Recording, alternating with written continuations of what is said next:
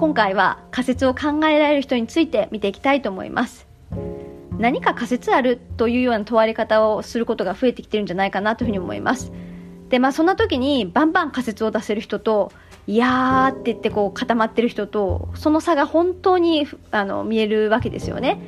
でこれやはりこの先はですね過去の延長上ではないことばかりが起こっていくのでそうすると常に未来を見ながら何かこうなんでそれが起こったのかどういうふうな方向が考えられるのか考え続けないとダメなわけです。もちろんそういった人がこれから求められていくしそういう力がない人については、まあ、正直人間である必要はないというふうな世界も待ってるのかもしれません。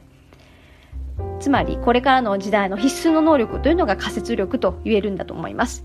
仮説には、まあ、実際のビジネスのシーンで使うことを考えるとなぜ起こったのかというふうなところの、まあ、過去起こっているところの仮説それからこの先何が起こりそうなのかというふうなことを考える未来の仮説大きく2つあるんじゃないかなと個人的には思っていますで例えばまあ仮説ということを実務で使うイメージとしては例えばまあ、売上が落ちているというふうな状況が今起こっているとします。そうすると、まあ、ロジカルに考えると大きくは、競合も含めて市場全部が下がっているのか、あるいは市場は伸びてる、あるいはステイなんだけれども自分たちが負けているのではないか、まあ、その大きく2つの、えー、事象につあの可能性について考えられるわけですよね。一方で、例えばこう競合は従来の競合ではないところが出てきて、まあ、そんなところに捉えていってるんじゃないかというふうな方向というのは、うん、ある程度、まあ、数字がこう負けきってしまうとですね見えてくるわけですが、えー、ちょっとその瞬間起こってる変化みたいなところを、まあ、仮説力で感じれる人、まあ、あるいは考えれる人と、まあ、そうじゃない人というような形に分かれるわけです。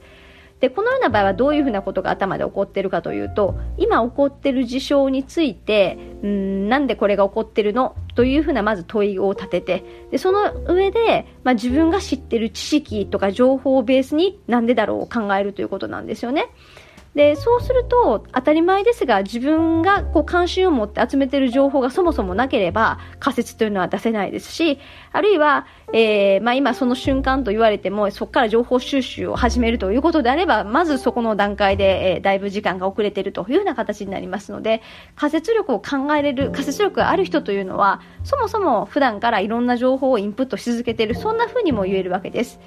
またえー、その情報だけじゃなくって最低限の、まあ、どういったこう業界があったりとかどういうふうな企業が出てきてるとか、まあ、そういった知識自体を知ってることそのものも結構大事だったりとかするわけです。その上で目の前のこう細かい事象を、まあ、起こっていることをいろいろ集約しながら、まあ、その上で少し抽象度を上げて他に、まあ、他の環境変化との因果関係を考える、まあ、そんな形で仮説力がある人は考えているわけですよね。で少し具体的に考えていくとえーまあ、例えば仮説をそもそも考えるためには何らかの普段からこう疑問がなければテーマとかまあ疑問がなければならないわけですよね。つまりこれ何かっていうとビジネスパーソンとして何かこう自分がメインのミッションがあるとすると常にこの流れってどうなっていくんだろう例えば私はマーケティングマーケティングの責任者でもありますので、まあ、そうすると新しい世代例えば最近だと Z 世代と言われたりとかする25歳以下ぐらいの世代の、まあ、消費者行動がこの先どう変わっていくのかみたいなテーマを持っていると日常的にそれに関連する情報を収集してるわけですよね。もちろんそういった、え、マーケティング関連の記事を読むことは当たり前ですけれどもそれ以外に実際に高校生とか大学生と触れる機会を定期的に作ってで彼らのこう行動を、まあ、観察してみたりとか喋ってみたりだったりとかしながら、えー、こういう行動を取るんだみたいなことをインプットするわけですよね。なので、まあ、そんなことも含めて最低限のインプットがないと考えれない。でその上でえー、抽象度を上げてこれって共通することは何だろう？どういうふうな価値観が前提になってるんだろう？とかそんなことを考えていくわけです。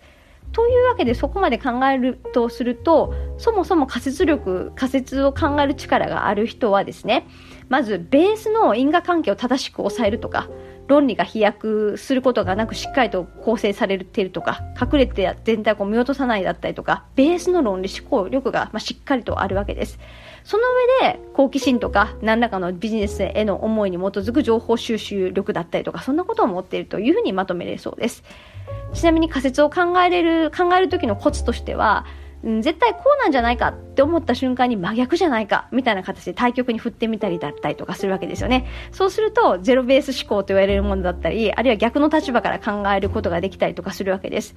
あと、うん、こう迷ってしまったりとか、何かこう手がかりがないかなっていう時は、まず数字を見てみるということですね。虚心大会、今までの数字であっても何か変化がないかっていう形で、まあ、数字を見ていきます。で、数字を見ながら意味を探していくわけですね。なんかこう意味があるんじゃないかっていうような形で従来のことを疑うみたいなところなんかも、まあ、一つのコツではないかなというふうに思います。まあ、これ以外にもいろんな特徴はあるかと思いますが、まあ、ちょっと5分経っちゃいましたんで、えー、今日のまとめしていきたいと思います。まあ、仮説を持つということは難しいことではなく、私は意識の問題だと思っています。仮説をバンバン出せる人っていうのは、まあ、論理思考力があることが大前提ですけれども、日常から自身のこう仕事に関連する疑問をちゃんと持って、情報収集を怠らず、まあ、常に考え続けていると。